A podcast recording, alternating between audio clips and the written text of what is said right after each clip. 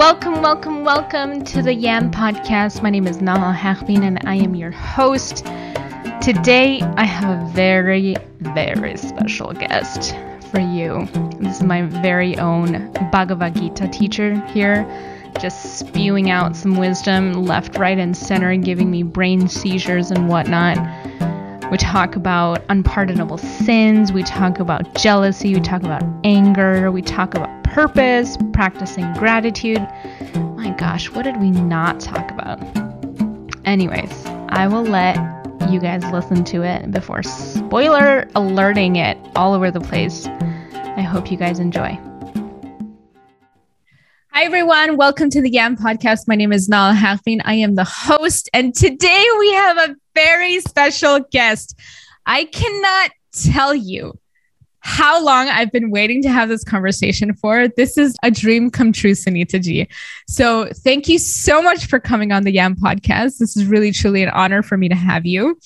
So the way I know Sunita Ji is we're in a Bhagavad Gita study group book together, and she is the teacher, and I have the fortune of frequently being able to ask her questions. And today I have you all to myself. So I'm like so excited that we can like really go deep with this. And so this is actually a question that I really, I don't know myself. So I'm, I'm really excited to have this conversation also because I get to know a little bit about where your interest in the Bhagavad Gita even came from. Where did it start? How did it develop? And where did it get to the point where you were moved to teach it?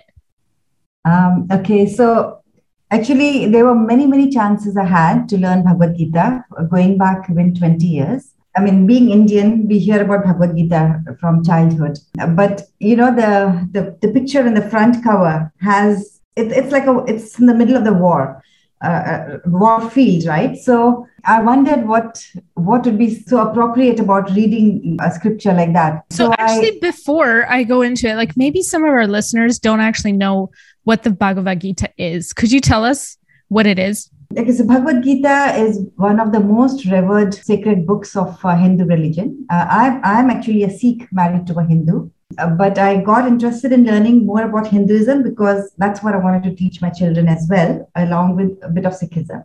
We are not religious, we are spiritual. So Bhagavad Gita is a, a book of eighteen chapters, seven hundred verses. And it is a dialogue between Krishna, Lord Krishna, and Arjun in the battlefield. So just before the battle was going to start, this was a battle which happened five thousand years back. Right. And just before the battle was going to start, the greatest of greatest warrior, Arjun, suddenly became confused because on the other side, he saw all those who were related to him, his own teachers, his, his grandfather, his cousins. This was a war of righteousness. So he, he came with this thing that I'm going to teach the evildoers a lesson and I'm going to bring back righteousness in the society. But when he saw on the other side, that it was all people related to him, suddenly he became weak. Suddenly those duties which you were supposed to do as a soldier, as a warrior, worry came over him uh, because of attachment. Mm. And uh, so then he turns to his friend, Shri Krishna, to advise him what he should do. And then he, he takes him as his guru. And then Shri Krishna gives him this knowledge, which is relevant even today. It's an eternal knowledge for, pe- for people of all walks of life, at every stage in life.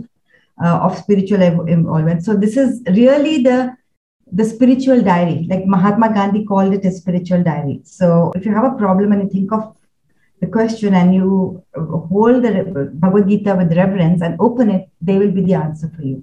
Mm. So, yeah. So many people um, actually say that with like Persians, like I'm ethnically Persian, and they you really use that as kind of like a tarot card, like Hafez poetry, where they open Hafez's poems and they, whichever verse they get to in the poetry, that's basically your answer to your question. And you're supposed to get into a really meditative state. So I'm actually really happy to hear that the Bhagavad Gita is also used in that same manner. Yes. So I think there's, you mentioned the word guru, and a lot mm-hmm. of people, I think, hear it, but they don't know the meanings. Could you please tell us? Okay, so guru basically is made up of two words, gu and ru. Gu means darkness, ru means remover. So one who removes darkness. And in uh, spirituality, darkness means ignorance. Mm. And ignorance is not, as we know, as, you know, not having information. Ignorance here means, in the spiritual terms, knowing who we truly are. We are actually divine beings. Mm. Not knowing that is the biggest, our biggest ignorance. Mm. Um, and that we are here for a certain purpose. We have all come here for a certain purpose. Mm. Not knowing that is a, is another big ignorance. And that we all have a duty. There are different layers of duties. Not knowing our duties is another ignorance. So all this, these ignorances can be removed by a guru. It doesn't have to be a living master. The guru is a is actually an energy, Guru Tatva. Anything and everything can teach you. Nature is constantly teaching you. Mm. The Guru Tatva is constantly teaching you through children, through ants, through birds, through trees, through plants, mm. right? Uh, but when you have a living master, then you are taught a technique mm. and you're guided through that technique to evolve spiritually. Mm-hmm. And as you do those techniques, you may, may falter, or you may experience things where you need to know how to handle those energies and so on. So the guru, guru needs to be there, a living master. Mm-hmm. Best are those who have a living master, but if you don't have, or if you don't believe, that's perfectly fine. Mm-hmm. Nature has its own way to bring the Guru Tattva to you, to bring...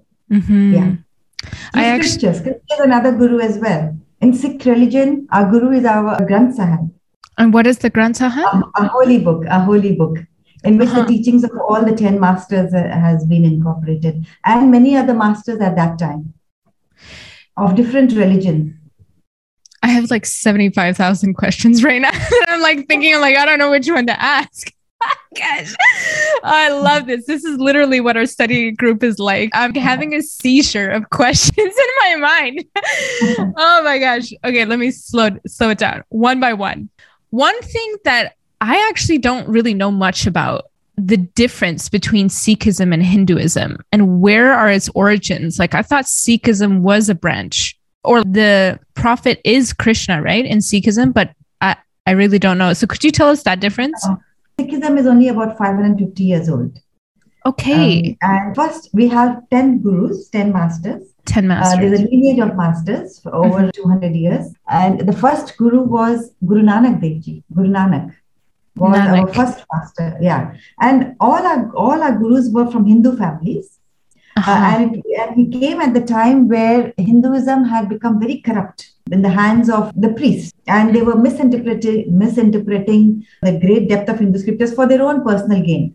Mm-hmm. And it was becoming more and more ritualistic. And everything, all the focus was on ritual fear. You mm-hmm. know, uh, actually Hinduism doesn't encourage fear of God. We love God. We don't fear God. And that's something we must inculcate in our children. They, the, our relationship with God should not be one of fear. So because of fear, a lot of uh, got into rituals, and it went out of hand, and everything was like misinterpreted. So that was the time where the Mughals had come in as well at that time. So there was a lot of confusion, another new religion coming in. So at that time, there was a need for guiding the people mm-hmm. to, to a path where they will, it will bring clarity. Mm-hmm. In Hinduism, again, the, the status of the woman had fallen a bit.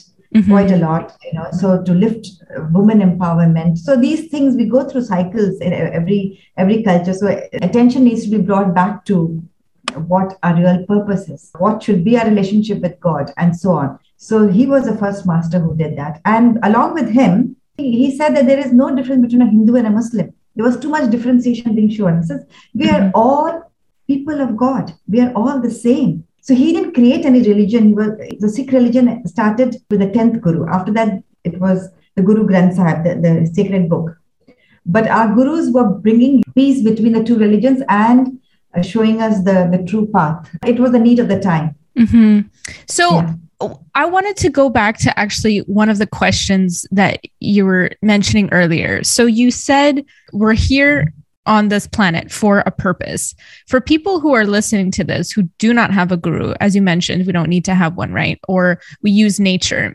How would we actually go about finding this purpose? You mentioned scriptures, you mentioned nature. If a person is listening to this and is like, yeah, exactly. I know I have a purpose living on this planet, but how do I know, or how do I go and find it? And how do I know what I'm looking for is correct? So there are two layers of purpose. One is a general and one is specific to us. So at least we can start with the general purpose, mm-hmm. what is common to all. Okay? So first of all, the purpose common to all is that we have to realize we are divine beings. Mm-hmm. We are the cream of God's creation on this planet Earth. There might be many other realms in which there is life, right? Mm. So it is our responsibility to make sure that there is harmony in our environment. Mm. Okay, that's one of our duties. Purpose comes the duty. So one of the main duties, he, Sri Krishna says it very clearly in chapter three of, of Bhagavad Gita, mm-hmm. where he explains that we all are here for a certain purpose, mm-hmm. and we have to work in harmony with the elements of nature, mm-hmm. with, the, with the celestial forces, mm-hmm. very clearly. And he says that the celestial forces have given us, you know, all that, the, the vegetation, the weather, the plants, the, the sun, and all those things. We have to work along with it. Mm-hmm. Uh, and we have to be grateful. Mm-hmm. If we don't, then we are thieves. Mm. If we don't do our bit, then we are thieves. We are just taking things for free. All the vegetation, the flowers, the beautiful scenery, mm-hmm. the sunset. We are taking it all for free.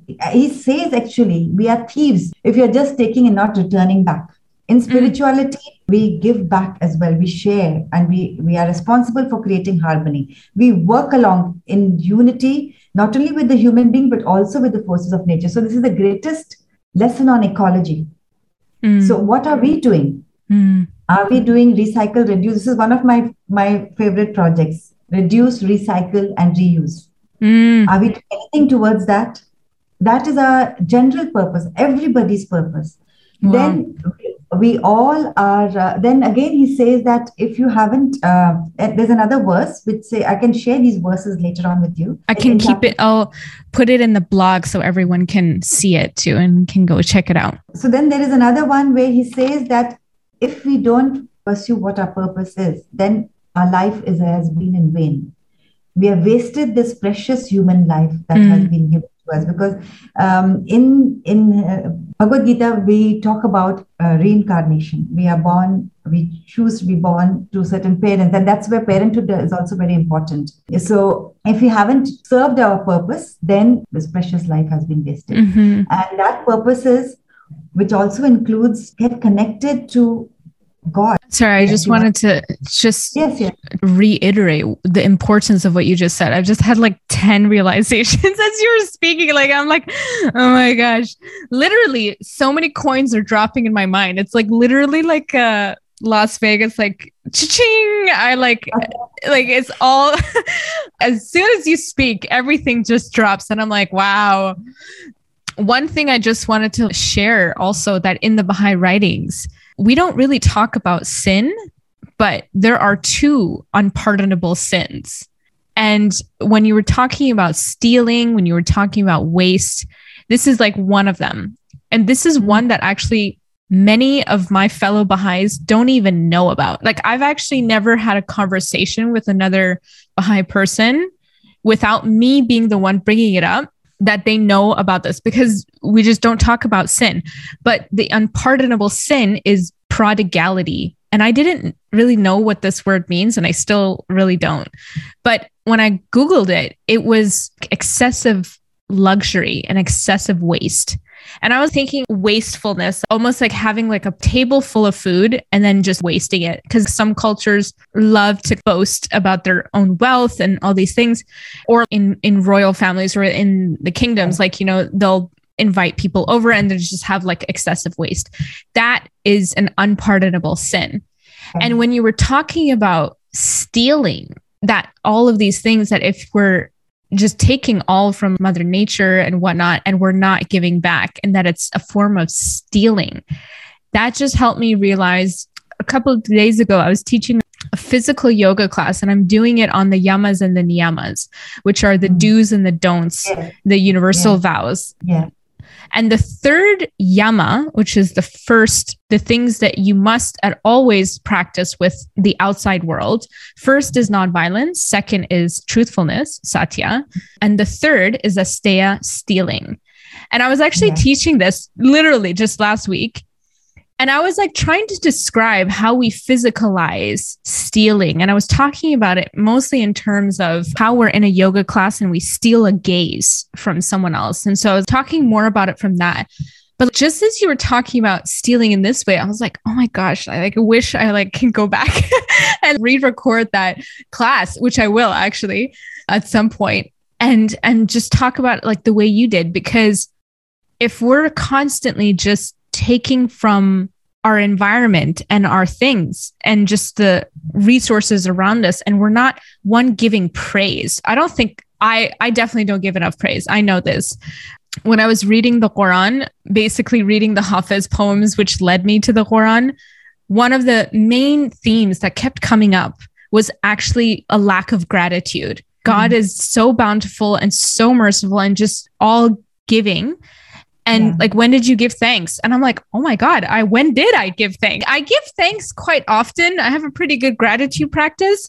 But the mm. way in which it was saying that literally everything is given to you by God, your mouth's got to be glued on praise.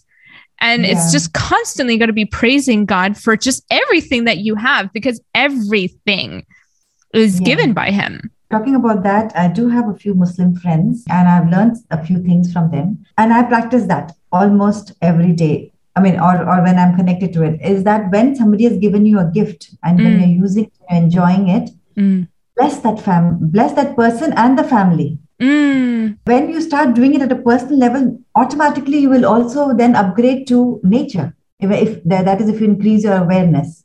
Mm. So even now, like when I say you, somebody gave me a gift, certain gift, and I'm using it, say your handbag. So every time I use and enjoy it, I said at least one time my attention will go there, and I say, you know, thank you so and so, and I bless and and you know, God bless her and God bless her family too. So you are mm. constantly expanding yourself, you know, not mm. in that little zone where you're only praying for yourself or your family mm. or immediate family. You're expanding because we are all connected. Mm. And gratitude could be one way of connecting to a larger. Definitely. Let's just move on to the second unpardonable sin, which actually you kind of mentioned already, talking about parenthood and how we're all here for a purpose and like we chose our parents and all that. The second unpardonable sin in the Baha'i faith is that if you neglect the education of your children. Mm. And it's actually surprising that this is coming up here. I had no intention of talking about it, but that's actually the entire basis of Yoga Avec Moi. The whole Yoga Avec Moi is my business. And yeah. the entire objective is to help people avoid, whether or not they believe, these two unpardonable sins. And the way we do this is, first, we want the children to be okay, but we do that by caring for the mothers. So this podcast is really a service for mothers, not only to care for their own health, their mental sanity, but also to help them avoid that very important sin. But it's something that I don't really want to always talk about in the forefront. I'm like, hey guys, I'm out here working because I want you guys to like not sin, you know, like that's not tasteful or it's not really my vibe, but it is really the foundation of why we're doing this. And so everything, this is why I'm like, I don't care from which religion we're talking about, which spiritual principles. We just need to be shown, taught, learned, explained, showing the process of how to be better humans so that we cannot fail our children. And motherhood is so important. So you mentioned briefly that coming onto this planet, we have a purpose and something about parenthood. Tell us more about that. So, you know, the thought that comes to my mind is that on we have things like Mother's Day, right? Um, where we are writing poems about our mothers and so on. Yeah.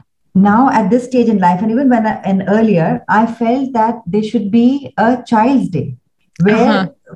the mothers are showing gratitude to the children. Because if you think mm. about it, a child has chosen you mm. to be your, pa- your parents. I mean, it's not just mother, the parents, right? So I, I would like to refer to it as parenthood. Why uh, mm. uh, Like the, the fathers, because they have an equally important role. So mm-hmm. I would like to call it parenthood rather than motherhood.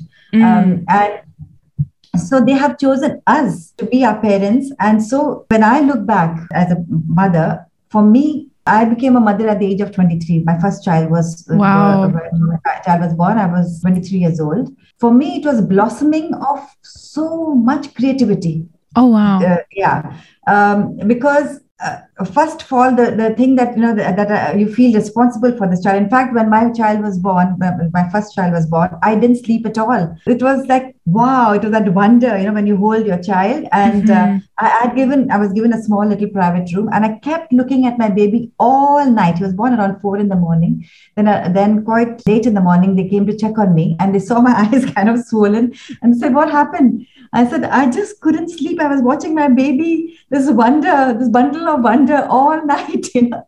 And wow. um, they said, "Okay, we'll take him to the nursery so that you can sleep." I said, "No, no, no, please don't take him off." And that was the first, first unconditional love that mm. I experienced, right? So there was a lot of things that happened. First of all, that wow, that, you know, some that real wow coming from within, that mm. wow, that that that's wonder for everything in nature. Yeah, that wonder, that uh, awe, then, yeah, yeah, that unconditional love uh, that mm. that you experience, and you're uh, willing to do anything, any sacrifice, mm. and then the sense of duty that comes with it. That now it's my duty to look after mm. um, person. So there's a lot of spiritual growth that happen, and and then. As the child grows, you are learning creative ways of how to entertain him, how to look after him, how to do things. So a lot of creativity blossomed in me. And as he grew older and older, like to eight, one, two, three, four, I started doing, you know, I, we didn't believe in spending too much money on the toys. We created toys for them. Mm-hmm. You know, because everything is so easily available in the markets now, and we have the means also, mm-hmm. we tend to very quick, just go quickly and buy it off the shelf. But to create something on your own uh, brings much more happiness, and the child also learns to become creative. We do it together. Mm. For example, I created a sandpit for them. I created a tent for them. I created a tree house for them. I mean, we had a small garden. Uh, so we created a tree house. We just put some planks, and I nailed certain uh, gadgets on it, you know, like their toy phones and this and that. And uh, um, I used to make their uh, aprons uh, to, uh, not aprons, what do you call it? Those capes, capes and hats.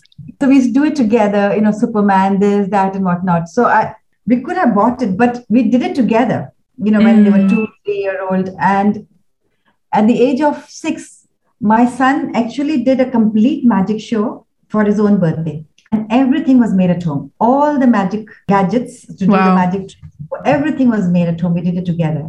So reusing, it was reusing tissue boxes, uh, you know, all kinds of different boxes, and, you know, the, the, the, the wrapping papers and so on. So one of the things that we need to keep on talking to children is reuse, reduce, recycle. Reuse, mm-hmm. reduce. Cycle, that we have to respect that trees are being cut to do this, and how trees are, you know, everything, uh, uh, mm. those those values we need to inculcate, inculcate in the children. Mm-hmm. For sure. And how do you think this, like the creative side of things, helps either the mother in that aspect? Just as you were describing, you built a tent, you built capes, you built like a sandbox and all these things. I was just like thinking, literally, this is like how God works. Like it just like, like moves his hands and creates things for his children. Right. And like, just as you were saying that, I was like, wow, like really when we're parents, we basically, our senses are heightened in a sense to yeah. amplify God for our children, because our children, we want to please our children. We want them to learn. If they ask something of us, we, we want to do it. We want them to learn more from what we create, and that will help teach them, help educate them, help develop their interests, or help develop their faculties. Wow. All that just came to my mind as you were saying this. We really get to play God essentially when we're parenting our yes. kids. From the very beginning, I mean, uh, the, the baby born itself is an act of creation. Yeah. You know, from the very beginning itself, you know, uh, mm-hmm. baby. Then we have the responsibility to then create an environment conducive where we can bring up the child. Mm-hmm. Uh, and it's our responsibility, the our biggest responsibility. We're talking about purpose. As a parent, our biggest responsibility is to give values. Is to give values. Is that what yeah, you said? Yeah, to give the best values. And Uh, the best way to do it is by example. Even that is there uh, mm. in the Bhagavad Gita. that when we have reached a certain stage, we, instead of giving lectures, mm-hmm. you should do this, you should do this, you should do this, mm. we give it by example. Do it. Do it ourselves. For example, mm-hmm. uh, I, I still remember this. I always tell my children not to say bad words, uh, you know, not to use foul language. And uh, my children till today, except for the word idiot, they don't use any bad language at all. Wow. So at one one time, I got very angry and I used a bad word. Right? Is it idiot? And, no, worse than that. So, so, uh, uh, uh, so then my son complained to my husband. Mama tells us not to use bad word, and look, she used it. That was the last time I did, mm. because I realized that if I don't, yeah. how can I teach something that I have? I don't uh, follow. Yeah. And other thing, the few other small, small tips uh, which I used to follow is praise other children. If they do well, we must praise the other children too. Mm. We should be able for them to find the joy in the joy of others. That's very important. Mm. Um, so like for you to praise like their the children's friends, not yes. just them, to also praise the other children that are next to them. Mm. Yes. Interesting. Yeah. So so then there is no jealousy there. You know, envy reduces, not in a way to make the other person down. No. Mm-hmm. It should be done in a very tactful way. That's why you become creative, even in your words. Yeah. Uh, you, you have to do it with such, you become very skillful that you praise the other child, not to show. Sometimes, you know, mothers do that to praise yes. the other child, to show your child down. No. Yes. It is to inspire the child. Mm. Do it in a way, oh, we should also do something like this, shouldn't we? Yeah. He did it so well, right? Yeah. Something like that, you know, to exactly. inspire rather than to envy. Mm. And from the beginning, one should, because ultimately we are all, we are all going to become adults, live in this world, and we mm. cannot be good in every, every field.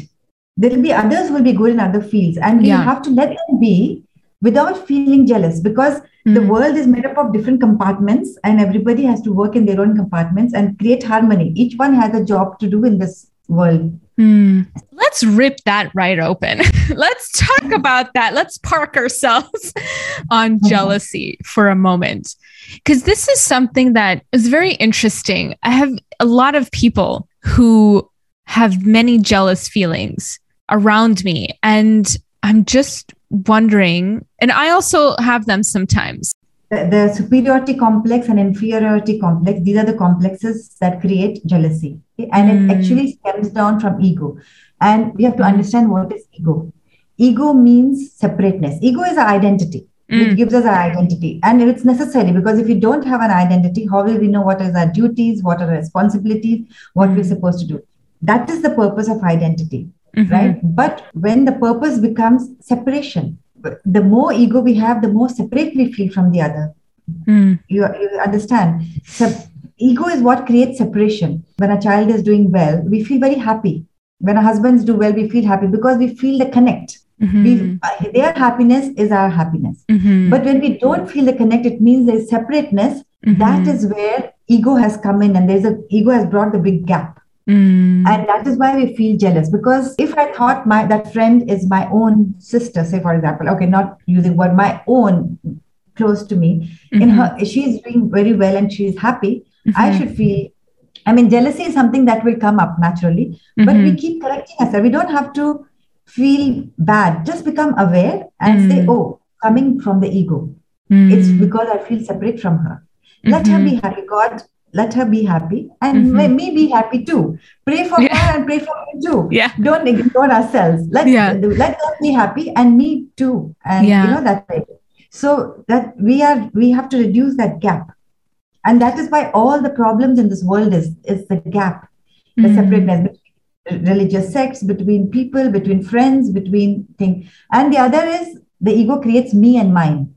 Only mm-hmm. my things have to be the best. Only me have to be best. Mm. All coming from that ego, and we have to reduce that ego, mm. which is uh, you know we have to dissolve that ego. We have to surrender that ego, mm. and ego is is is what will bring us close to divinity as well, because eventually mm-hmm. the, the the substratum of this whole universe is of this created universe as well is God. Mm. It's the divine energy. That same divinity is there in all of us. Mm-hmm. It's actually the same divinity in all of us. So um, it's when as we evolve, we, we can see that common oneness in each one. And then all these things like jealousy, envy, all that begins to fall off. So when we are working on a jealousy, we are actually evolving closer and closer to the higher consciousness. Hmm. I, I like um, the way Rumi talks about jealousy is looking at someone's light and denying your own. Mm. If we're one, that light that you see in someone else, if you are able to recognize it, any quality in someone else that you see that you enjoy and you like, the fact that you can even recognize it means that you have it. But jealousy means denying that you have it. It's like failure, actually, not to see the other person's light, but failure to see your own. And that's so beautiful of putting it. That has always really helped me. And, and so it's always like when I have to counsel a lot of my clients when it comes to jealousy, I share a lot, like, where is it that you're denying your own sense of power, or why do you not think that that power is in you? And then they're like, oh, well, it's not here. Like, I'm not showing it, or I don't have this, or, and this, but the potential is there and one needs to exercise it. Right. I want to go into talking about some of the verses that's in the Bhagavad Gita that might help mothers in their motherhood whilst they mother, either for themselves, their own mental health, or their parenthood, or for their child. I don't know, like, just tell us everything that the way that the Bhagavad Gita can help us. um, so the Bhagavad Gita doesn't directly talk as motherhood, but mm-hmm. gives us general advices. Like I said, uh, you know, we have to know our duties, our purpose. And if so if we focus on those things, so our purpose changes also as we go along. Uh, mm-hmm. It evolves. Our purpose evolves as we go along um, as well. Gratitude, yes, and surrender. It's very, very important. Very, mm-hmm. very important. I mean, I realized this when I was bringing up my children, mm-hmm. that we naturally tend to worry mm-hmm. for every small thing, right? Because we think you we are, are in charge for everything, and we are in charge. We are responsible mm-hmm. for everything, right? Yeah. So, but when we are able to hand over our problem to somebody else mm. higher. Mm. So even for our children, and Bhagavad Gita stresses a lot on surrender. So, so we have to have a connection with the divine. We ha- First of all, we, ca- we have to come to a space that there is a power that is, it doesn't have to have a form. Mm. It could be light. It could be, there is, there is a power that is running the show. Mm-hmm. He has created us all, and mm-hmm. we can connect to it. He he could be our friend, he could be our angel looking up, looking on us, whatever. We should be able to connect and surrender that, you know, I've done my bit, now you help, you know. But we have to do one hundred percent before we do that. We do our one hundred percent. Mm-hmm. We do what we, we say, know. Ah. Yeah. So we yeah. do what and we then, know. Yeah, we do know, we know what we do, what we can do. And then we surrender. We have to say, now, please help. Even when, when you are uh, disciplining a child, you know, and the child is not listening to you, for example, mm. then you pray to the divine mm. and you say that give him sadbuddhi. We say sadbuddhi. Sad means good. Mm-hmm. Buddhi means intellect. Give him an intellect which will make him understand mm-hmm. the, the right values and right listening. Because there's only so much we can do, because we too have a personality and the child has a personality. Mm. There could be a clash. Mm-hmm. They, right? So then he will get inspired by positive influence through other sources. And mm-hmm. it's very important to go to groups where they, you know, like my daughter-in-law has a group called Virtues. Uh, when my children were growing up, we sent the children to something called ba- Bal Vihar, where the children used to go, uh, you know, a group of children used to go uh, connected to a temple or, mm-hmm. or uh, you know, small religious things, where they learned such amazing values that you can't learn from home.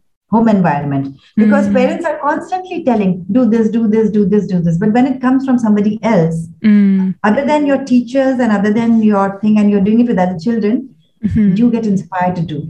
Mm-hmm. And my children had that's what lot of positive influence from that, from that being with that group.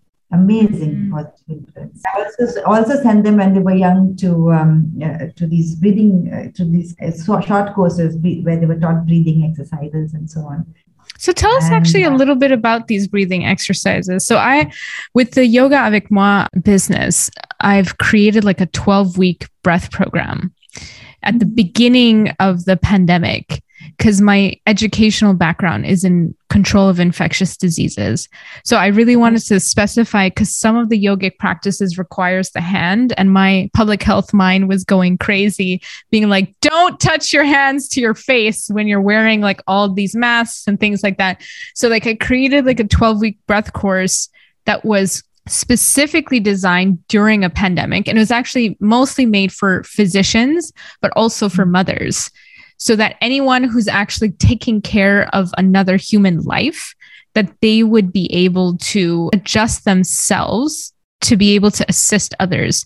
Because research has shown that you cannot make uh, creative solution decisions when your body is in a stressed state.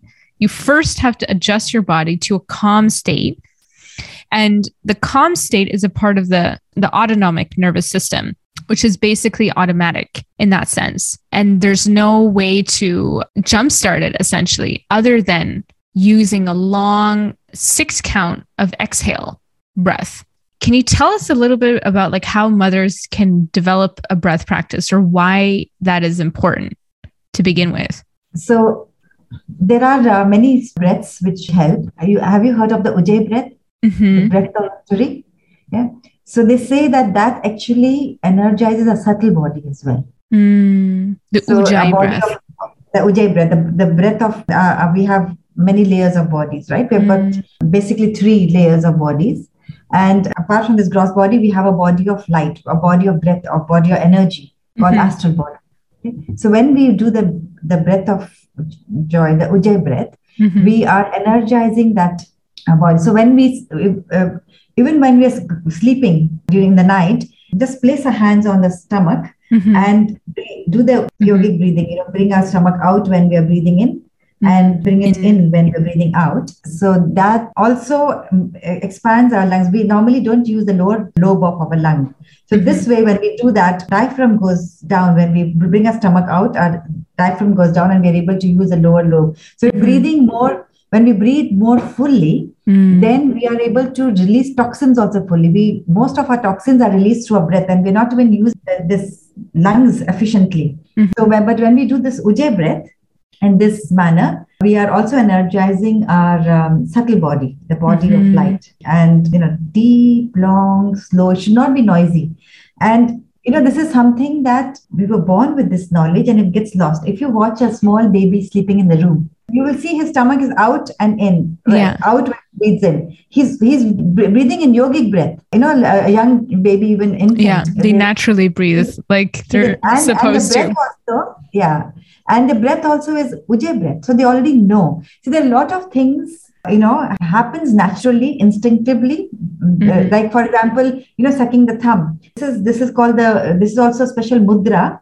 Mm-hmm. We, we put our thumbs like this on our uh, thing and do. This is the mudra, yes. Merudanda Mudra, where uh, the energy is flowing up and down the spine. It's in, it's strengthening our spine. Interesting. Right? And the kids, they actually, uh, when they're, they're sucking the thumb, thumb, that is a way of keeping their thumb straight, because that's what is developing. Then that's this so mudra, fascinating. I used to do this. You know, my thumbs are like much thicker than other people because I sucked them so much when I was younger. And they say... Oh. that like people who suck their su- thumbs are like really good self-soothers. Like it's uh-huh. no wonder that I'm a therapist, that I not only know how to like soothe myself, but I'm helping others soothe themselves too. And oh, so it's really, yeah. I've never heard this, like that you were talking about how keeping your thumb straight, you're actually energizing the spine. Uh, Go yeah. baby Nahal, you knew what you were doing. So this is called the Merudanda Mudra. Wow. Um, we place it on our, we sit in cross-leg and we place it on our thighs, and then we uh, concentrate on our breath up and down the spine, and we're energizing the spine. Mm-hmm. Then we have this, this, this mudra, you know, when kids are born, they're born, they, they're all constantly like because exactly. the brain which is developing. Stabilizes. This is, yeah. This is yeah. the grounding, grounding mudra, where you put your thumbs uh, in your in the palm of your hands and, and then the, cross yeah. your forefingers down. Yeah. yeah. Yeah. So all these things, nature has, mm. uh, it happens instinctively, and then, then this knowledge gets lost. But when we do it consciously, mm. in the Ujjayi breath, that we do it with these mudras, the Chinmaya mudra, the, mm-hmm. you know, all these uh, Chin mudra, Chinmaya mudra, this um, mudra, all these uh, help to calm the body. Um, and then when we are very tired, there is something called Bhastrika. Mm-hmm. You know, I mean, now because the, my screen is different, but putting your hands up and down, you know, breathing out, or the Kapalabhati. These yeah. are quick energizers, Kapalabhati, Bhastrika. Mm-hmm. And then there is one which is taught to children where you just do, hmm, you know, mm-hmm. to change the energy. Uh, like to, exhale, uh, uh, forced energy. exertion of exhale. exhale. Force and move your ha- hands, you know, from up down. to down. Uh-huh. Throw it, like, like shake it off. And release the off. energy, yeah. Needs the energy, and it changes. There is a change which happens. Just do it only three, four times. No need to do it constantly. Uh-huh. Go to a place where nobody is hearing. For example, if you're really exhausted or very angry, for anger, anger in yeah. the Bhagavad Gita has been condemned as one of the worst things. That tell me, is. tell me more about that, Sunita Ji. I, I deal with a lot of anger. That is my weakness for sure. So, if you want to be angry, be angry about something big instead of these small, small things. Angry about something big means, you know, like uh, use your energy to be angry or ups- angry yeah. about something. Like ch- injustice. Global warming, you know, yeah, yeah, global yeah. warming, uh, river yeah, yeah. regeneration. And then yeah. use energy towards that. Why mm. waste your energy for small, small things, uh, you know, getting angry and being and sulking and all that? It's mm. really, really condemned by... by Bhagavad Gita, and it, Bhagavad Gita says that this is coming out of uh, one of the qualities called rajas, the activating quality, and, and attachment, desires. That mm. is what creates anger. This is the root cause: attachment, desires, cravings, and aversion. These are the root cause for anger. And anger, um, cravings and aversions. You know, we attachments. Have, yeah, yeah, it comes from attachments, which means that we crave for something so much that if we don't have it, we are going to, it yeah. need not be a thing. It could be a person, place, situation, yes. an act. We crave mm. for having things. We don't have to be perfect all the time. We have, as a mother, we have to sometimes let go. Mm. Today is a cool day. We're not going to tidy up at all. Let it be, you know, that sort yeah. of thing. We have to have those kind of days. Yeah. I think- and so they say that Shri Krishna says in one verse, completely one verse dedicated, many verses, but one verse completely dedicated, that it clouds our intellect, which means mm. our thinking is inhibited, our clear thinking is inhibited. Yeah. And that's why a lot of wrong acts happen in the in the in anger. In anger. We say things which we don't mean to, we may do mm-hmm. things which we don't mean to. So what is the root cause? So mm. he, he goes back to the cause mm. of anger. Yeah. So rajas is one of the co- things. One of rajas is one of the qualities, which is action. Which anger, uh, which is rajas is the act, which is restlessness, craving, aversion. Mm. Action is just one word. There are many descriptions for it, mm-hmm. and and we need to go back and look at our food. We need to look at our activities. We need to look at, you know, what we are watching, what we are reading, what company we keep. And basically food as well. And what are our desires? That is, you know, is our desire, are we desiring something, craving for something that is, that is what is creating this? Is, mm. you know, we need to work for what we are doing, but we have to learn the knack of doing it in a calm way. Mm, yeah, I'm definitely not. I definitely yeah. don't. When I want something, it's... It's yeah. very, it's so intense that it's almost like blinding of how much I want it. And I usually get it. That's, that's the thing. Like, I think one of the reasons why I get it is because I want it so much, but mm. I would love to want things a little less, or to not have to almost burn my entire being to obtain something. But yeah, I think I think mothers can definitely relate to this. They talk to me a lot about anger, deep-seated anger, anger that they're frightened of themselves. In the Baha'i writings, it says two emotions you must avoid a lion, which is anger and jealousy. We both, yeah. it's so funny that we've mentioned this, both of them in this interview naturally. This so I will send you that, um, that verse verse as well, a couple Please. of verses, and I'll send you, because it very clearly says, see, mm-hmm. the human psychology hasn't changed. This was t- said, told five thousand years ago. And actually, it's eternal knowledge. Mm-hmm. So it has understood the human mind very, very well, the secrets of the human mind. Yeah. And, uh, you know, another thing is acceptance. Mm. acceptance, tolerance. We have to teach our children acceptance, tolerance, titiksha. We, we need to do it not as a suffering, but as a strengthening. I mean, for example, any achievement, any sport or anything, you know, the, the there is endurance, right? They they need to go beyond their comfort zone to strengthen their muscles and all, all that. But here in spirituality, we're talking about overall, not just physical, how the mind also endures to the opposite, to the dualities.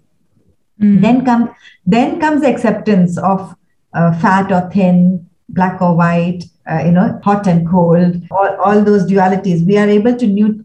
have a neutral without judging too harshly. It's not a passive thing. This is not being passive. Yeah. It, it is accepting and then we take action.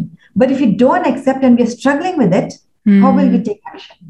Yes. So, so those things we need to work on as well. Again, that is mentioned in, in the Bhagavad Gita as well. Mm. You know, from the beginning, we have to teach the children to value, to know, however rich we may be, however rich, just you had mentioned it earlier, however rich we may be, the children should know the value of things.